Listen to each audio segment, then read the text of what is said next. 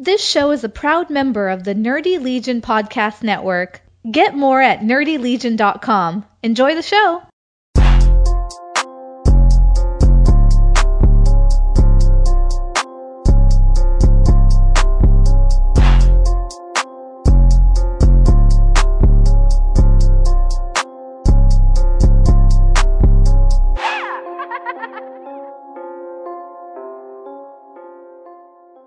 What is up, everybody? We are in the middle of a special Indie Alley podcast this week, a midday podcast, because we have a special guest tonight. We have David Pepose, author and creator of The OZ, a Kickstarter project that you guys may have seen popping across Fred and I's Twitter and all over the interspaces.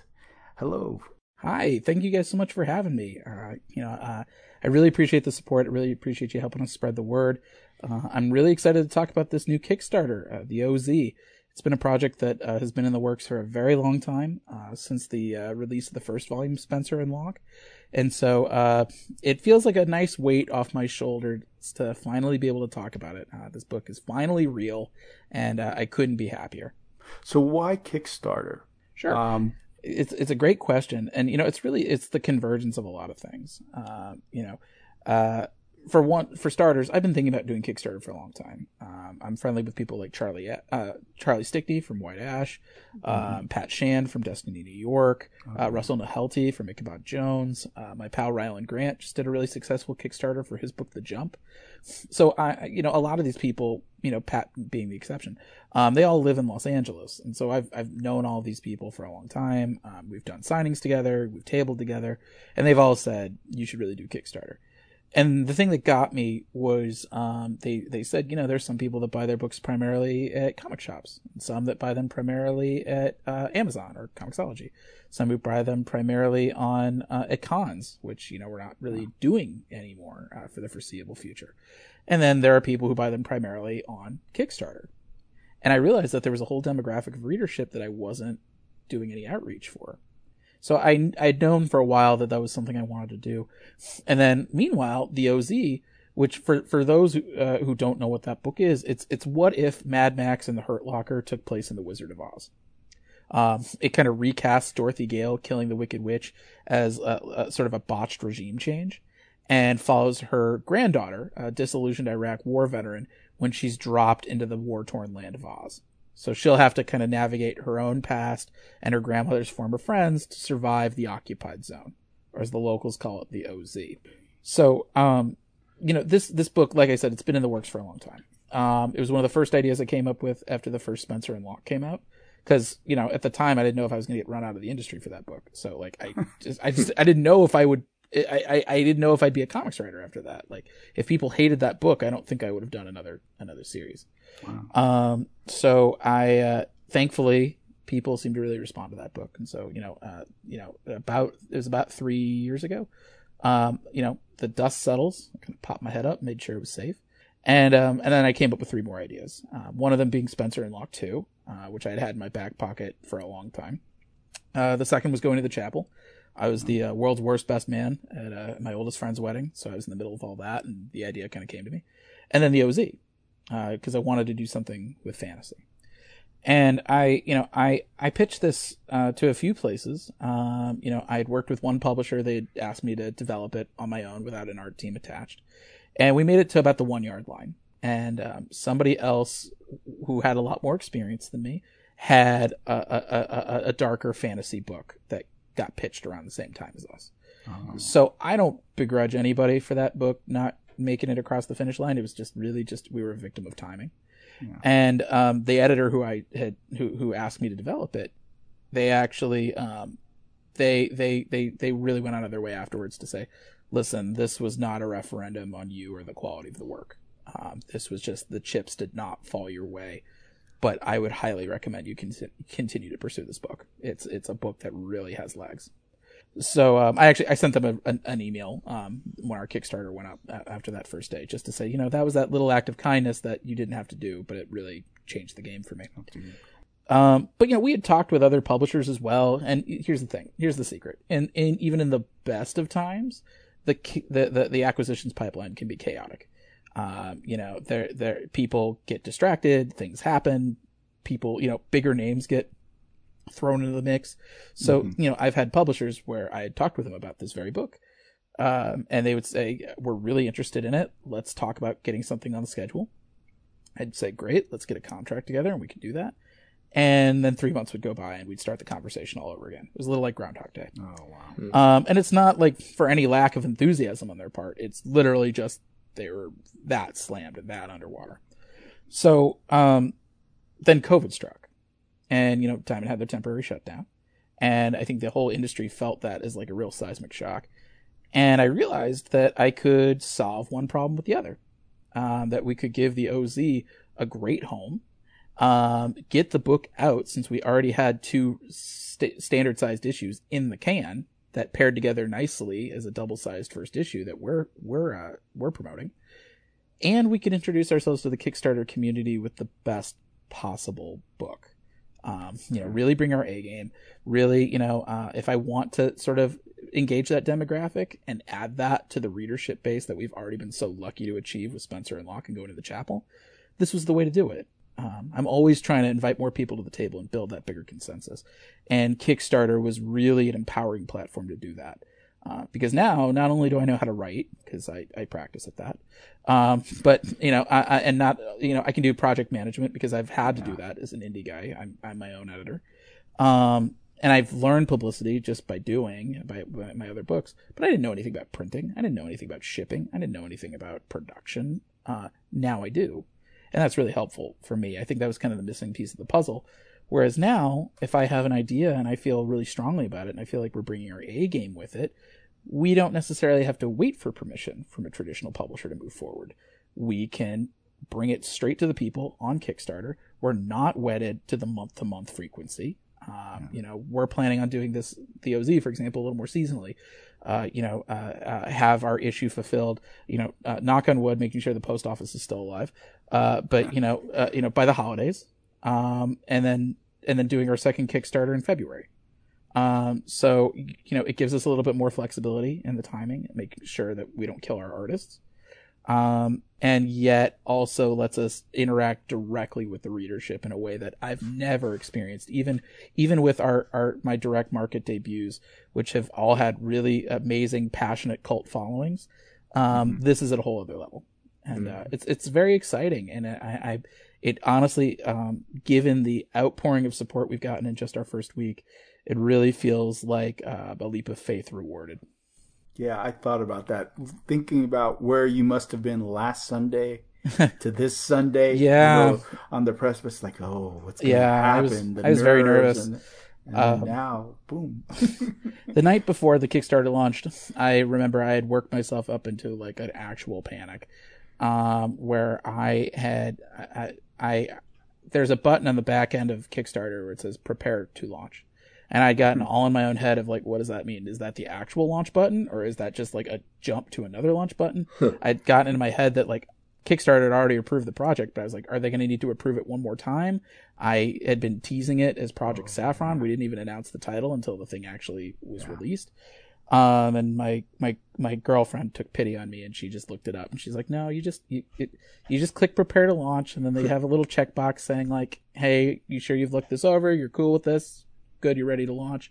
And then I just grumped about like, well, why do I have to jump through the checkbox? Why can't I just hit launch?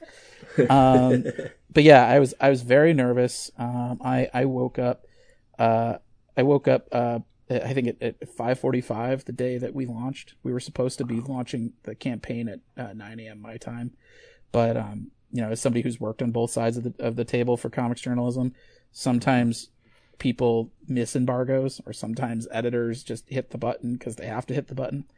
And so we actually did launch our campaign a couple hours early, because like one of our exclusives went a little earlier than planned, which is fine, not a big deal. But I think it worked out well for us. You know, we came out about an hour after Scott Snyder launched his Kickstarter.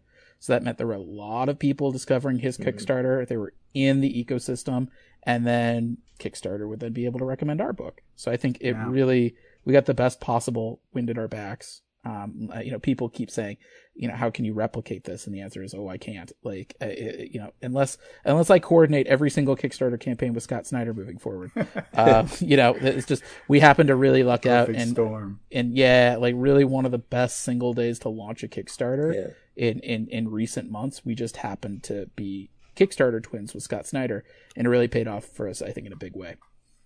Yeah, it's quite surprising, because when I first jumped on here, before we jumped on here, I was like, whoa, he's already has, 745 backers up to that moment. I was like, how's that have you feeling right now? It feels unbelievable. I mean, it's amazing, and I couldn't be more grateful to everybody who's kind of come together to lift us up. My friends who had done Kickstarters before, they had told me, keep your goals pretty conservative. You've never done a Kickstarter before. So they were all telling me like between 5,000 and 7,000. So I went through 6 just to kind of split the difference. You have backup plans, and they have backup plans to the backup plans, but you don't really, there's no way for you to prepare to be being funded in 2 hours. It doesn't work like that. I mean, it's like stepping out to get a sandwich and winding up on the moon. There's just no accounting for that level of complete overshot. So that's been a fun challenge for me. We're sort of Rubik's cubing this a little bit. Just like the way you would write a comics page, it's all based on the constraints. It's how many panels can you fit on a page? How many balloons can you fit in those panels? How many words can you fit in those balloons? For Kickstarter, it's okay, how much can I fit in, how much can I fit in the shipping, in our Gemini mailers, for example, because, once you hit if you don't hit a certain weight, then we're just sending it first class, just in the mailer. Once you hit a certain weight, then we go in the priority envelopes. And once you hit more than that, or if you need more than one Gemini mailer, then you get the priority boxes, and those each afford their own opportunities of things you can ship. We're figuring that out. It's ways we can enhance the book, so we're adding pinups to the book. We're talking with our printer now about ways we can do enhanced covers, and then also digital distribution. We've got the digital comics extravaganza. That was our first stretch goal, which we broke through the other day. So we've got digital PDFs of books from a ton of indie creators. Justin Jordan, Frank Gogol, Kevin Eastman, the co-creator of the Teenage Mutant Ninja Turtles, so graciously agreed to give us a PDF of his number 1 issue of Drawing Blood. So, it's like a real kind of murderer's row of talent. Like, we've had so much excitement over the digital comics extravaganza. We're actually going to be staggering them out over the courses of our next Kickstarter campaigns. Nice. It's trying to work within your constraints and not, you don't want to delay the shipping of the book. That's not worth it. And you don't want to blow up your shipping budget, because it doesn't matter. I've seen Kickstarters where their eyes got bigger than their stomach, and it killed their campaigns. They didn't realize how much it was going to hose them on the shipping. And it ended badly for them. So we're trying to kind of learn from that. So far it's been a really fun challenge, especially because, we've got, 23 odd days left as we're recording this. And, so the sky's the limit at this point. So how do you stay focused and into it when you're so far funded? Yeah. So quickly, and so now your plan has to change. Did you expect as quickly to have to get into the stretch goals? No, and to get into not in the least. So it's like a kind of a reshuffling of your. Yes, because my expectations had been, can we get funded for one issue in 30 days? And I was thinking my plans at that point was, what are the stops I need to pull out to get us to the finish line, in time. And then once we blew through that finish line, it was I had backup plans, but not nearly enough. For example, the pinups. I had asked a bunch of people to do variant covers. Just I think I had reached out to 5 different people, thinking that maybe 3 of them would say yes, and all 5 of them said yes. So I had to figure out, okay, maybe we'll save one person, like, we'll save two of these people as covers for a future issue or something. Very quickly, I was like, oh, nope, one of those covers is going to have to get used as a print. Our Kira Okamoto comic-sized print. That's going to be, that's our current stretch goal. So realizing, oh, okay, I got to really think on the fly now and figure out, like, what artists do I know who are available to do prints? Figuring that out. Talking with people about, potential stickers, potential bookmarks. That has actually sort of been the most stressful, I think, part for me. Just figuring out, like, oh boy, this wasn't part of the plan. The plan was just get it funded. And now it's get it enhanced. Right. Beyond that, it's just continuing to do outreach. Podcasts like these. It's sort of, I caught up last night with the last of the print articles that I owed people. At least currently, if more people send me stuff, then I'll owe them too. But, by the time that this campaign will be finished, I think I have interviews scheduled through the first week of September. And I think I've hit 45 of them already. Mm-hmm. And so that's really keeping me kind of awake for lack of a better term, and sane is, just kind of, that's what I like about doing all these interviews, is it really reminds me what we're doing this for and what this book is really about. And it kind of helps me clarify to our readership, what we're going for with this series, to make sure people know that we're not doing a book like this for shock value's sake, but that we're able to justify it narratively in a way that doesn't punch down, but instead treats our characters with compassion, empathy, and respect. Because ultimately I believe that means we're treating our readers with compassion, empathy, and respect. Yeah, it's really interesting. I showed the video of the OZ to my son, who's 14. He normally joins us on the podcast. Sure. And the first thing he said was, "Dad, this is really awesome. Mm-hmm. Do you have anything else by David Pepose?" And I said, nice, "Yes, man. There's 3 trades on the shelf downstairs in the basement." And he went down there immediately, grabbed, and then he said, "Can you ask him one question for me?" I said, "What's that?" He said, "What inspired you to write this book based upon the classic?" Sure. That's a great question. As far as Spencer and Locke is concerned, for a long time, it wasn't until after Spencer and Locke came out that I gave myself permission to be a comics writer.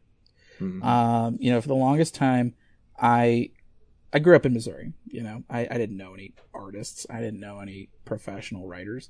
I just didn't think that was a real job. And even when I got my start as an intern at DC Comics, even though I was able to put names to faces, I still was like, oh, that's like a job for people way more talented. I didn't even give myself permission to think about it.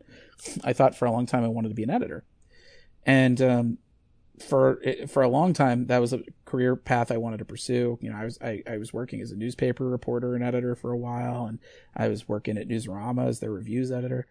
And I took a class, actually, an online class at Comics Experience about comics editing. And it was a great class, but it kind of taught me, oh, that's actually not me playing to my strengths.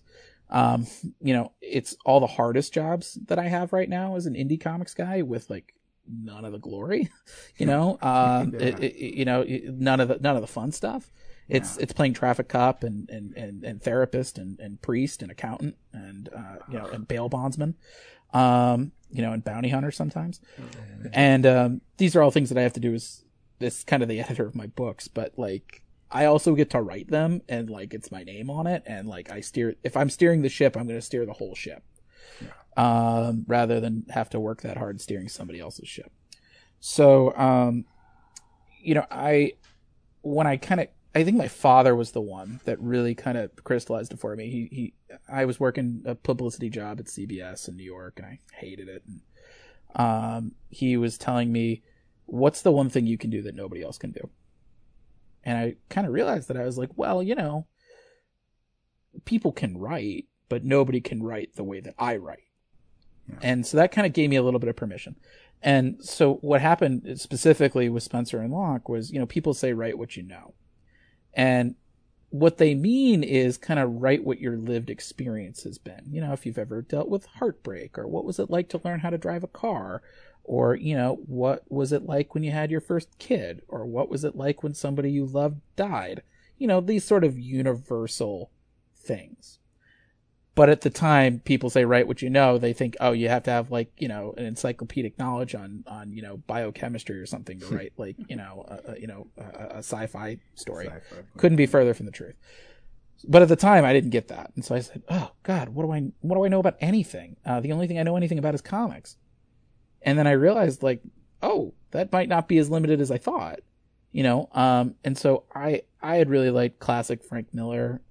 You know, his Daredevil, The Man Without Fear, really spoke to me as a kid. It made me realize that real writers make these things. It was the first voice that stood out to me creatively. And so I thought, what would be, like, the craziest thing I could throw up against that? And when I thought of Calvin and Hobbes, the light bulb went off. Like, I thought of this detective kind of, you know, beat up and kind of grinning in the rain, and he's holding on to a stuffed animal. And I was like, oh, what's that guy's home life like? That seems interesting. And yeah, as we dug into the story, you know, it brought up a lot of things that I thought about reading Calvin and Hobbes as a kid. I loved Calvin and Hobbes growing up. And I think revisiting it as an adult, there's a different sort of appreciation. You read it as a kid, you just think it's funny and it's imaginative. As an adult, you realize, oh, all the technical proficiency and pioneering and innovation that Watterson was building. You know, Frank Miller did a lot of innovation with pacing on the scope of a page. You know, you think of the 16-panel grid from Dark Knight Returns, you know, the slow-motion scene of Bruce Wayne's family getting killed. Bill Watterson did all the same stuff in a comparative runway the size of a postage stamp. You know, he's throwing in all sorts of technique into it. He's trying different art styles. He's doing all these beautiful watercolors. He's throwing in all sorts of different genres. You know, sometimes his humor is getting really subversive. I feel like he and Frank kind of have that overlap in common.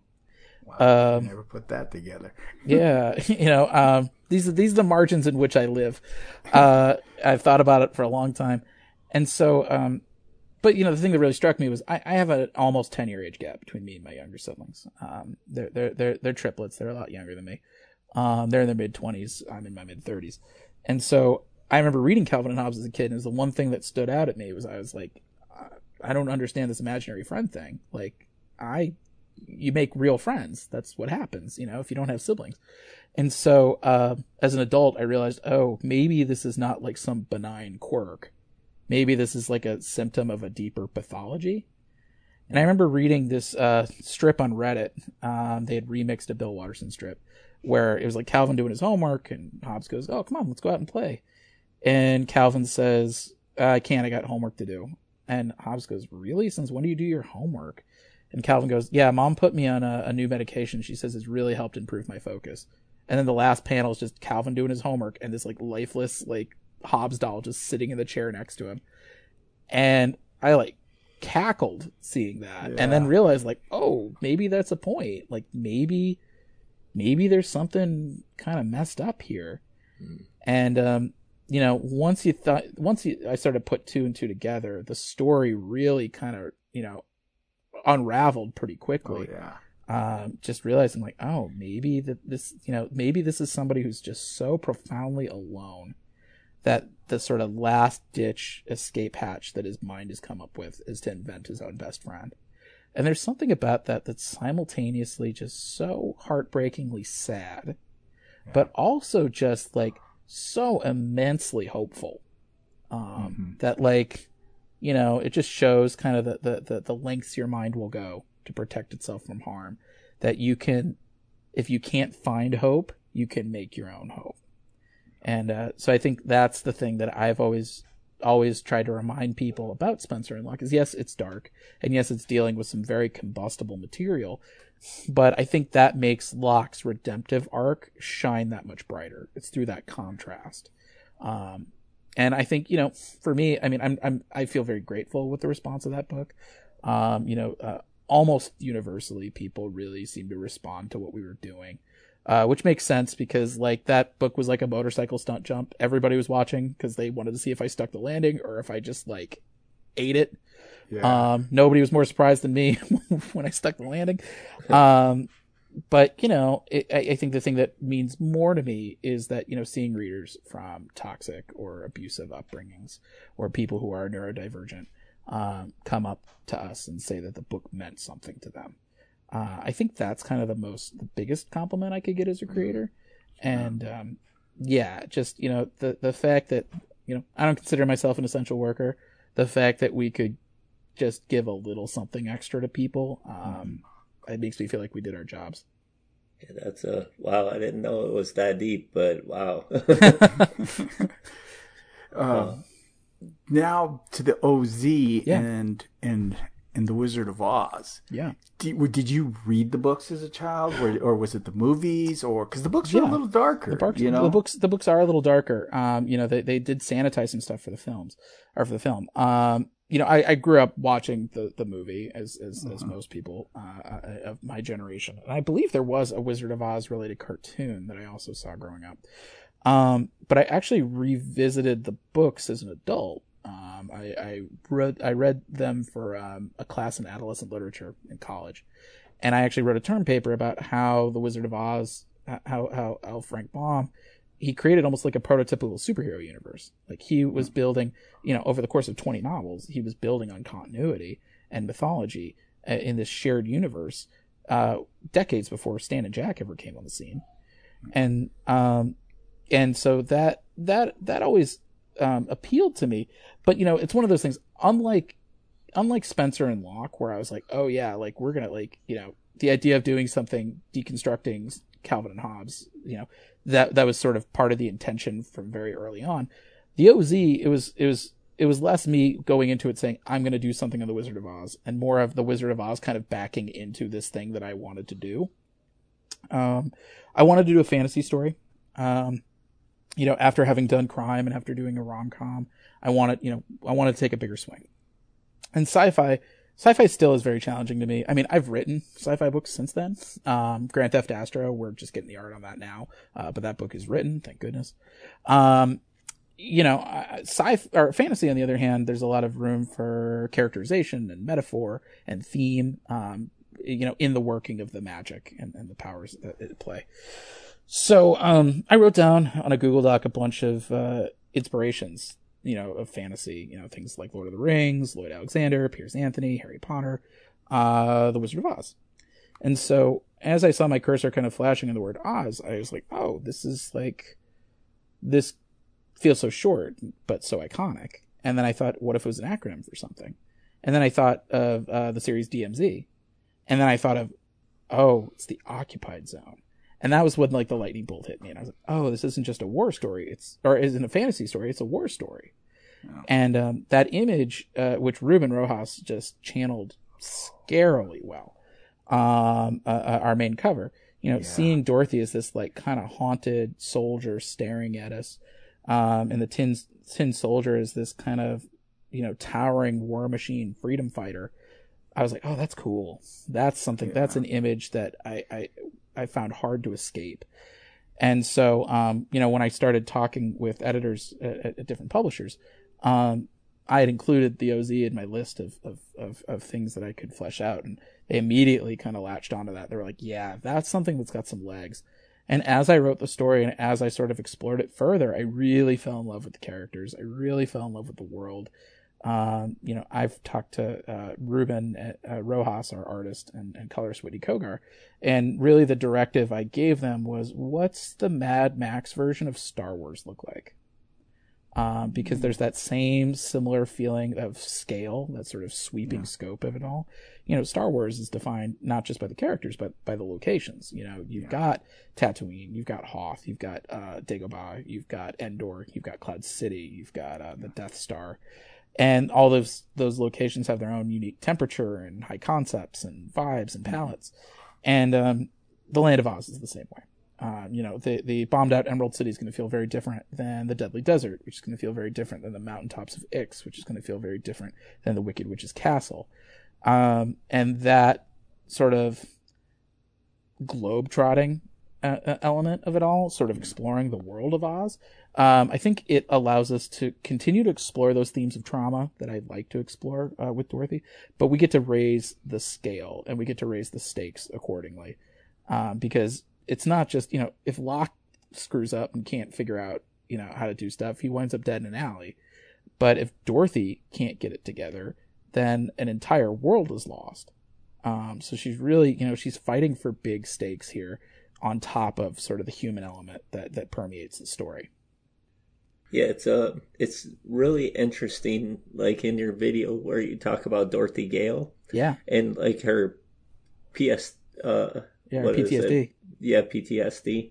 And, you know, you've shown us the first 11 pages as well on the Kickstarter. Yeah. And, man, that is so powerful. Like, I read that, I was so ready for the next 33 pages. Thank you. It means a lot. I think a lot of that was informed by, when I worked as a newspaper reporter, I was general assignment. And so, you know, I covered a lot of different beats. You know, I covered crime, I covered state politics, but I also covered, the local mental health stories in the region and the local military beat. And so I interviewed a lot of veterans, especially we're in rural Massachusetts. It's not always the place that gets all the tax dollars. It's not the place that gets all the spotlight or the infrastructure. And so I remember interviewing a lot of people who were trying in their own ways to reintegrate coming back home after this time overseas, and sort of the struggles that they had, not just in sort of these feelings of hypervigilance or sort of, you know, literally being kind of like mentally locked in this, in the past, but this difficulty of articulating it. It's the feeling of isolation that really kind of makes you alienated. And so, exploring that with Dorothy when she comes back, that's something that I think is really powerful. And I think, you know, we're trying to do it justice, just sort of based on sort of the conversations that I've had. But yeah, and I've been fortunate enough that I have friends who have served. One of my friends from college was a combat medic in Afghanistan. So, been able to talk with him a bit about just like, hey, do you think I'm using this terminology correctly? But beyond that, I mean, I do think so much of this story, you know, we take Dorothy out of Kansas fairly quickly. I don't think it's spoiling too much to say that I can imagine she's going to show up in Oz pretty quickly with a tornado bearing down on her. But for her, so much of her journey is she's made only a little bit of progress since coming home, but that's still progress. And now she's back in a war zone. And so she's kind of to figure out like, what's her role supposed to be? What's the right decision here?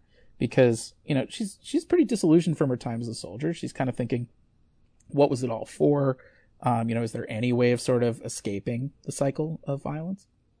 And then she's dropped into this world where she's seen as royalty. By virtue of who her grandmother was, everyone's looking to Dorothy for answers. And that's a very uncomfortable place for her. She's already realized that the skill set for waging war and the skill set for building a lasting peace, they are not necessarily always on the same page. And so that's going to be something that she's going to have to reckon with over the course of this series, is not just about being a good soldier, someone who can, survive to fight another day, but she's got to be a leader, and she's got to ask herself, kind of what are these moral decisions of war? How do you make the right choices? And also, is there a way to break this cycle? And that will be something that, she'll have to grapple with a lot over the course of the series. Yeah, most definitely. Yeah. It was a perfect amount of pages. Sometimes when I see a lot of pages, I'm hesitant. Sure. Like, is that going to give away too much? But it, like you said, we know she's going back to the OZ or back to Oz. So it was like, you just gave us that little bit to define her, and then there's the tornado. Thank you. And we know where she's going. I'm a big believer in the value of a good reveal. This comes from my time working in publicity, that I try not to give things away too much. I mean, that's the reason why, if anybody listening to this follows my newsletter, Pep Talks, I referred to this book as Project Saffron for the better part of a year. And even when we had our pre-launch page, we called it Project Saffron. We didn't reveal anything Wizard of Oz related until the Kickstarter launched. We wanted to keep it a surprise. We wanted sort of people to be guessing about what this might be about. And I feel the same way with the way we do previews. We have just enough that people kind of know what we're talking about, that they get a sense of, oh, okay, even just the way we structured the first few pages of the book, that you see Oz and you see that it's, in pretty bad shape. And then we see Dorothy's in Kansas and she's not in great shape either. And this is just the tip of the iceberg. I really feel like our pages ramp up in a big way, pretty much right after the preview ends. Yeah. And, I'm so excited with how it's turned out. We're done with this installment. So I know what it looks like, and it looks positively killer. Mm-hmm. At this point, we're just, I think we're making a couple of lettering tweaks and running it through production just to make sure it's print ready. But, it's just, this is, I think, some of the best stuff that I've ever written. I think it builds on Spencer and Locke, but in a way that still has a unique angle. I'm really proud of how this turned out, and I'm really glad we took it to Kickstarter because, this book, like I said, it was burning a hole in my pocket.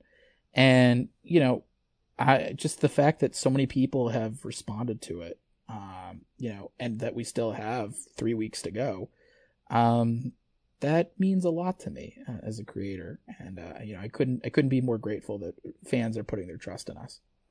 Okay. I have a question about in the OZ, you mentioned that a civil war is taking place. Yeah. Right.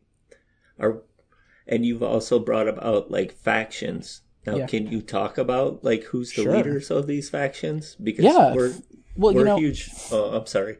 No, I was going to say we're just huge wrestling fans too, because we cover wrestling. So factions is kind of a big deal for us. Well, without spoiling too much, the thing is we all know the story of the Wizard of Oz, and so the original Dorothy, she made some extraordinary friends. The Scarecrow, the Tin Man, and the Cowardly Lion. And so, as we will have discovered in the intervening years since Dorothy left, things have not been good in the land of Oz. And sort of these three guys have all kind of gone their separate ways. They have not been on the same side for a long time. And that's something I really enjoy, is not only do we get to see how war has affected Dorothy, but we get to see how this particular war has affected these characters. So sometimes we're able to kind of do a little bit of remixing of these characters, and sometimes we're just able to take their innate qualities and follow them to the logical conclusion, and they both feel organic. So like I said, the Tin Soldier, for example, he's been destroyed and rebuilt so many times with whatever pieces of metal are around him, so he's turned into this kind of hulking, towering war machine freedom fighter. At the same time, he's the guy who wanted a heart, and so what happens to that guy when he spent years watching his friends get killed right in front of him? Do you bury that heart? Do you destroy it? Or does it always come back? The Scarecrow is another character who I really enjoyed writing. I think he's kind of the most complex and complicated figure of this series. I think readers' relationships with him will evolve significantly from our first issue to our last, but he's the guy who wanted a brain. And he's, I think over the years, realized that is not a catch-all. That you can be the smartest person in the world and still not be able to solve certain problems. Oh, and yet at the same time, that you've seen it with Elon Musk, all these self-proclaimed smart guys, it's all tied to their ego. Yeah. And so, what happens when you keep going to this Rubik's Cube and you still can't crack it? What does that turn you into? How embittered can you get? So he was a really interesting and fun character to explore. And then lastly, the Lion. I mean, this is somebody who wanted bravery, but how does that calculus change when you're not just fighting for yourself anymore? What happens when you're the king of the animal kingdom? And you realize that there's a whole nation of people looking out for you. His story also really coincides a lot with Dorothy's in about legacy. Because it's sort of, how do you reconcile these ideals from the past, sort of these rose-colored ideals, when you've sort of been dragged through the mud and you're in this war-torn present, like, can you ever really reach those ideals? Were those ideals even really realistic in the first place? That's something the Lion's going to have to be grappling with in a big way in this book. And we've got some other characters from a little bit deeper in the Oz lore. I mean, I wanted to be careful, like, that we didn't go too far afield from the popular consciousness. I mean, the Judy Garland film is not considered public domain, but the books are. So, like, we couldn't use the ruby slippers, for example, silver slippers. So anybody calling for your Nobel Prize, it's, I don't want to get sued. You know, we have, the Wizard of Oz, for example, super fun character. I think readers are going to really appreciate the fun twist that we've put on that, that I think really speaks well to that sort of soft power manipulation, kindly con man, thing that we would see, in the original films. Yeah. Jack Pumpkinhead plays a nice role in this. I love Jack Pumpkinhead. Yeah, I've always really loved that design. Big Return to Oz fan. And so he plays more of a role in our second and third issues, but he does make an appearance in the first. But yeah, it's just. It for me, the deeper Oz mythology, it really lends itself more to the world building than necessarily the characters we kind of want to leave, like people like Ozma, for example, or TikTok. Those are characters we kind of want to save in our back pocket, if we ever get told more. Also, like I said, I don't want people to have to have read a ton of books for this book to make sense to them.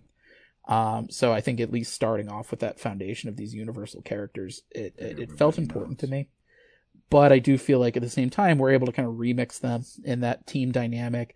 If anybody here like played any old fashioned RPGs like Chrono Trigger or Final Fantasy VII, if you like those kind of team dynamics, you're going to love what we're doing with the OZ. But that's always been the appeal to me of those characters, is that they're very strong archetypes. They got very strong designs, very strong points of view, very strong goals. And then you put them all in the room together, and it's like iron sharpens iron.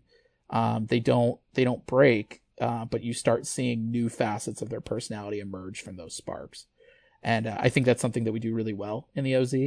And so I think these are going to be characters kind of from beginning to end that you're going to find reasons to root for them and reasons to like them and reasons to cheer them on. How many issues are you planning for this first? So I had written it as 6 regular-sized issues, and then we've been pairing them together for the Kickstarter campaign sort of to add more bang for the buck. So, so each of our Kickstarter campaigns will be 44 pages of story each. We're planning on doing 3 of them. That is supposed to be self-contained, but that said, I always write with an idea in my back pocket, just in case. And if the first week's response has indicated anything, it sounds like people really like it, so of course I want to make sure the series wraps and people are still feeling that way, but I never say never. I mean, I love working with Ruben, and I've already told him, like, we're already discussing kind of like what's next for us after this book. Like, I want to keep working with him until the wheels come off, but yeah, I their ideas, I mean, that's really the theme of the OZ in a lot of ways, is, just because, the war is over doesn't mean that there's not another battle right around the corner.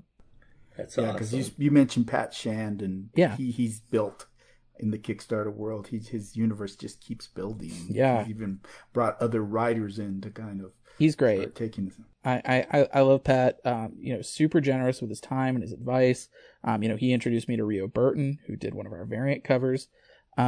He's genuinely a super nice, super sweet guy. We're talking about his podcast, I think, later this week. But yeah, I mean, he was one of the people, like, I showed him the campaign before we launched, and he gave me a ton of great advice that I think really helped us out in a big way. Particularly encouraging me not to overwrite the campaign. I think I cut probably a third of what I had written the night before the campaign started, just to make sure that their eyes weren't glazing over. So yeah, no, he's terrific. And he's really been like a real role model because, like you said, he's continued to build on his audience and done so in a way that feels organic and a way that, adds a lot of value and just really, really, you know, he's thinking about his readership first and foremost. I think that's something very admirable for a creator to do. Dude, okay, now that you've sold everyone on this, on your book, The OZ, do you want to talk about like the tiers that you have offered? Yeah, we've got tons of tiers, literally for every level of your budget. You can't go wrong. You know, we've got, even from our $5 minimum tier, you will get PDFs of the first issue of Spencer and Locke and Going to the Chapel. So that's already 44 pages. And that's just, we want to keep, you know, introducing people to the rest of my work. You know, people who might not know me from Kickstarter, or people who might have only read one book and not the other. You start at $10 and you get not only another 44 pages with the OZ #1 digital version, but you also get my scripts. You'll get digital versions of those. That's the bedrock of the campaign, is you're already getting 88 pages of story plus scripts. You add in another 5, you get Ruben's untouched inks, you get Whitney's untouched colors. So for the process junkies, you get to see the process of it all. And then, yeah, we've got, you know, our print issue, Ruben Rojas' main cover. We've got a trio of amazing variants as well. Monhouse, who did our amazing winged monkey cover. I call it our Death from Above cover. That cover. Thank you very much. I actually did the colors on that cover. So did you? Awesome. I appreciate that. Love that cover. I'm a Batman Daredevil guy, and that has a little bit of that. Mon is terrific. I've done variants with him on all of my series, so I love working with him. You know, there's Rio Burton, who's got kind of our movie poster looking cover. She's got a real Jen Bartel style. Yeah. And I call that our Apocalypse Oz cover. Really terrific stuff. And then Kenneth Wagnon really blew me away. He's the creator of the webcomic Hearts Full of Sand. I've been trying to work with him for ages, and just the timing has never worked out. And I remember I had hit him up about 2 months before I decided I was going to do a Kickstarter, asking him if he wanted to do a 6-issue mini. And he was like, listen, I appreciate it, but I don't have time. I'm working on it. I'm working on my own stuff, which, you know, I don't begrudge him in the slightest. Yeah. So I decided I was going to do a Kickstarter, and I was like, I have an idea, and I think Kenneth would be perfect for it. So I reach out to him, and I think he was pretty skeptical at the time. He's like, I don't know, man. Like, I think he was thinking, I already told you I don't have time. Like, why are you bugging me for a cover? And I was like, Kenneth, hear me out. This is the first issue. I'm thinking we do the Akira slide, but instead of a motorcycle, it's a Humvee with the driver's door ripped off. Dorothy's shooting out the driver's side, and the tin soldier's on the back of the Humvee firing out of his wrist cannon. And I swear you could feel like the temperature of the room change. And he was like, wow, you really have me pegged, don't you? You know, I hit Kenneth where he lives. And he did such a terrific job on his cover that the moment I saw it hit my inbox, the next question I asked was, how much for the original? So I have that in my apartment. You know, it's such a beautiful piece of artwork. And so, yeah, those three are just kind of the beginning of our variant cover artists. We've got a bunch more in store for issues 2 and 3. And then, yeah, we've got, you know, Kira Okamoto, who's doing our amazing Yellow Brick Road Warrior print. They did a really terrific job on it. And, like I said, you know, we are doing pinups. So we've got a real kind of murderer's row of people who are working on stuff right now. You know, Joe Mulvey, who's done variants for me and Spencer and Locke. He's agreed to work on one. Justin Mason, who's a really talented artist who's up and coming. He's working on something right now. I've got a really cool tin soldier pinup by an artist named Alex Cipriano. Just it looks like if Jeff Darrow took his shot at the design. Nice. So yeah, you know, and more people sort of waiting in the wings. But yeah, you know, so we've got that. We've got Skype sessions with me. You know, if you want me to review your pitch, or you want to talk about comics writing, or you talk about Kickstarter or publicity or Hollywood, you can set the agenda. We have a couple of commissions, original headshots left from Ruben. So if there's a character you want him to draw, he will draw a headshot of any character for you. We've also got his design cards of Dorothy's original designs. That's a tier. And then, last but not least, we actually have some ultra rare, limited edition, handmade Spencer and Locke plushies. We had 10 of them made, for my creative team as a thank you gift. We had three left. I think currently we have two left. It's sort of our highest tier item right now, because it's a piece of history. You know, it's one of those things. Even the person who I had commission them is no longer in the game, so this is it. These are the old, these are, this is it. But yeah, you know, I try to make it a point that we not only give every reader a lot of bang for their buck, both from sort of the double-sized issue to all the digital add-ons, but we wanted to make sure that there was something for every tier of budget. I don't want to be exclusive, you know, to people. The whole reason I did Kickstarter was to invite more people to the table and to build that wider consensus. And so as somebody who is a self-proclaimed Kickstarter lurker, I primarily back products at the digital level because I live in a two-bedroom apartment in LA and I don't have bookshelf space. But you know, that means that like anybody can read my stuff. And so that's really what we've been trying to offer here is a low impact, low cost for shipping way to offer people a chance to read this book. And then if you want physical copies, then there are different options for you there as well. Yeah, I do a lot of Kickstarters and I tell friends, well, how, you know, you spend so much on one comic. I go, if you go digital, it's really not that much more. And there's no shipping cost and you can get some. Now, if you want a book, sure, which I do a lot because I'm a collector. Sure. Yeah, you're going to spend some money, but yeah, I mean, listen, I will never I'm certainly not going to tell you no. Like, order all the variants, please. You know, our variant deal actually is if you buy all four covers, you're basically getting for the price of three.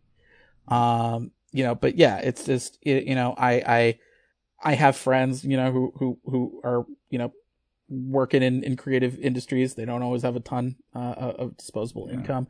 We've tried to make it accessible for every sort of budget.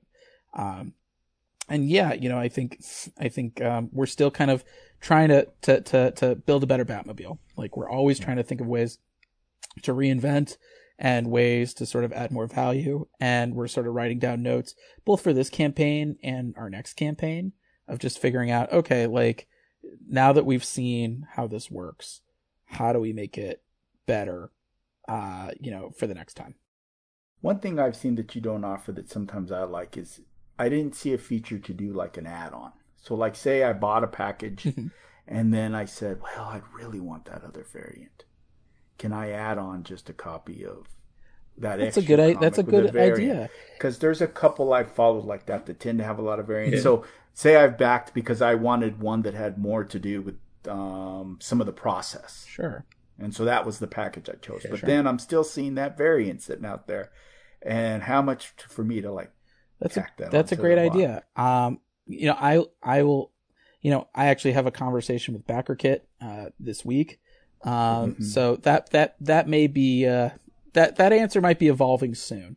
But that's a great point. And that's something that, yeah, like I want to make sure that or people print or, you know, something like that. Yeah. Well, the great thing about prints as far as those are concerned is, you know, we're offering, Kira's print as a stretch goal.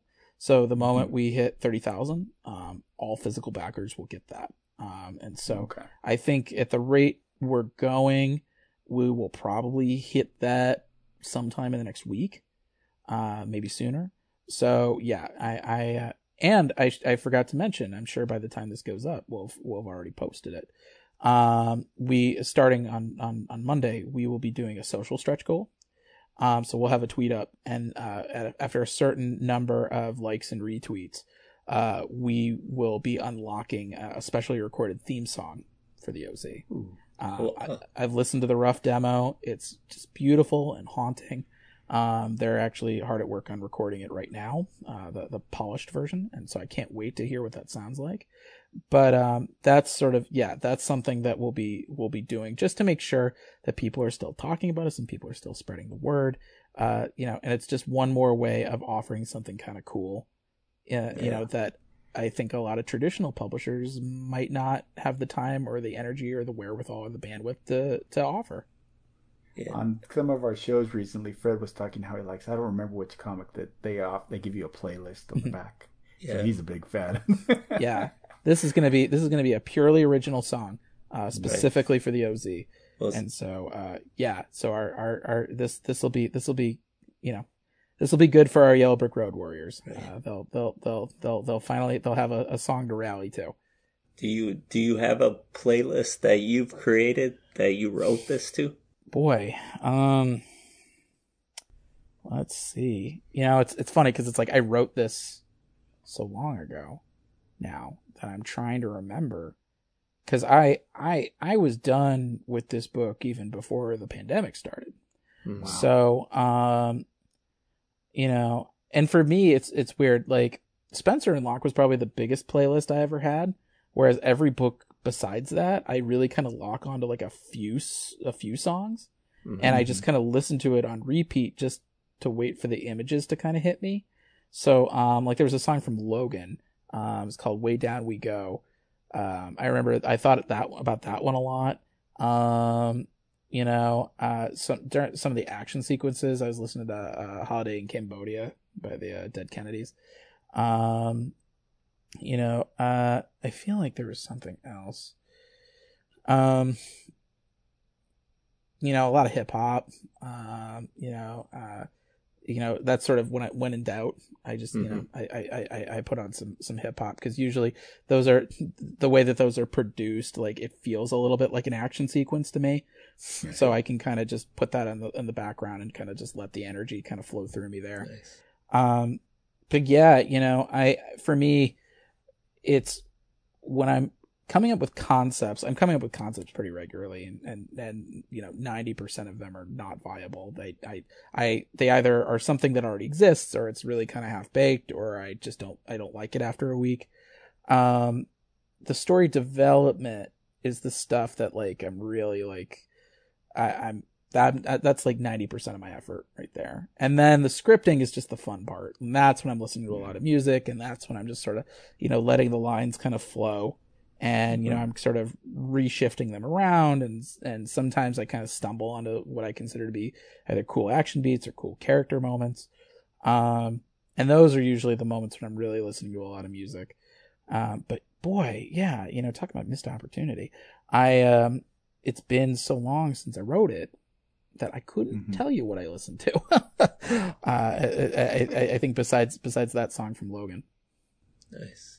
Yeah, it's great. Do you want to plug all your social media accounts and things like that? Yeah, well, you can follow me on Twitter and Instagram at PeposD. You can also follow David Pepose Comics on Facebook. I also have a newsletter called Pep Talks. That's at bit.ly/pepnews. You can also follow the OZ on Facebook, Twitter, and Instagram at the OZ Comic. And our Kickstarter, a quick link for that is bit.ly/theozcomic. That'll take you right to our Kickstarter page. And yeah, you know, I mean, listen, the thing I always say is every backer matters. Every dollar counts. You know, the funding we get for this Kickstarter, it's not going into my pocket. It's going towards the next issues. It's going towards paying our cover artists. It's going towards paying our printing fees. It's going towards paying our shipping. You know, if it makes you feel any better, this Kickstarter is not me making money as much as me not being in the hole. Yeah. You know, which is a nice change of pace from all my other books. So yeah, you know, it's just every backer matters. I mean, ultimately my prerogative is just to bring as many readers to the table as possible. And that's why we're working overtime to make sure that we can offer you the most bang for your buck. And, yeah, you know, I think for anybody who's still, you know, on the fence, you know, we're not doing this for shock value's sake. That's not a way to build reader investment. That's not a way to engage audiences. It's, you know, we try to work really hard to justify the story narratively and give you characters that you care about. Because at the end of the day, that's what storytelling is. It's the art of making strangers give a damn. Mm-hmm. And I think we've worked really hard to do that. And I think if you like fantasy, if you like Mad Max, if you like the old guard, you're going to love what we're doing in the OZ. Awesome. Thank you very much, David. Thank you. Yeah. Thanks for coming on. Of course. Thanks so much for having me.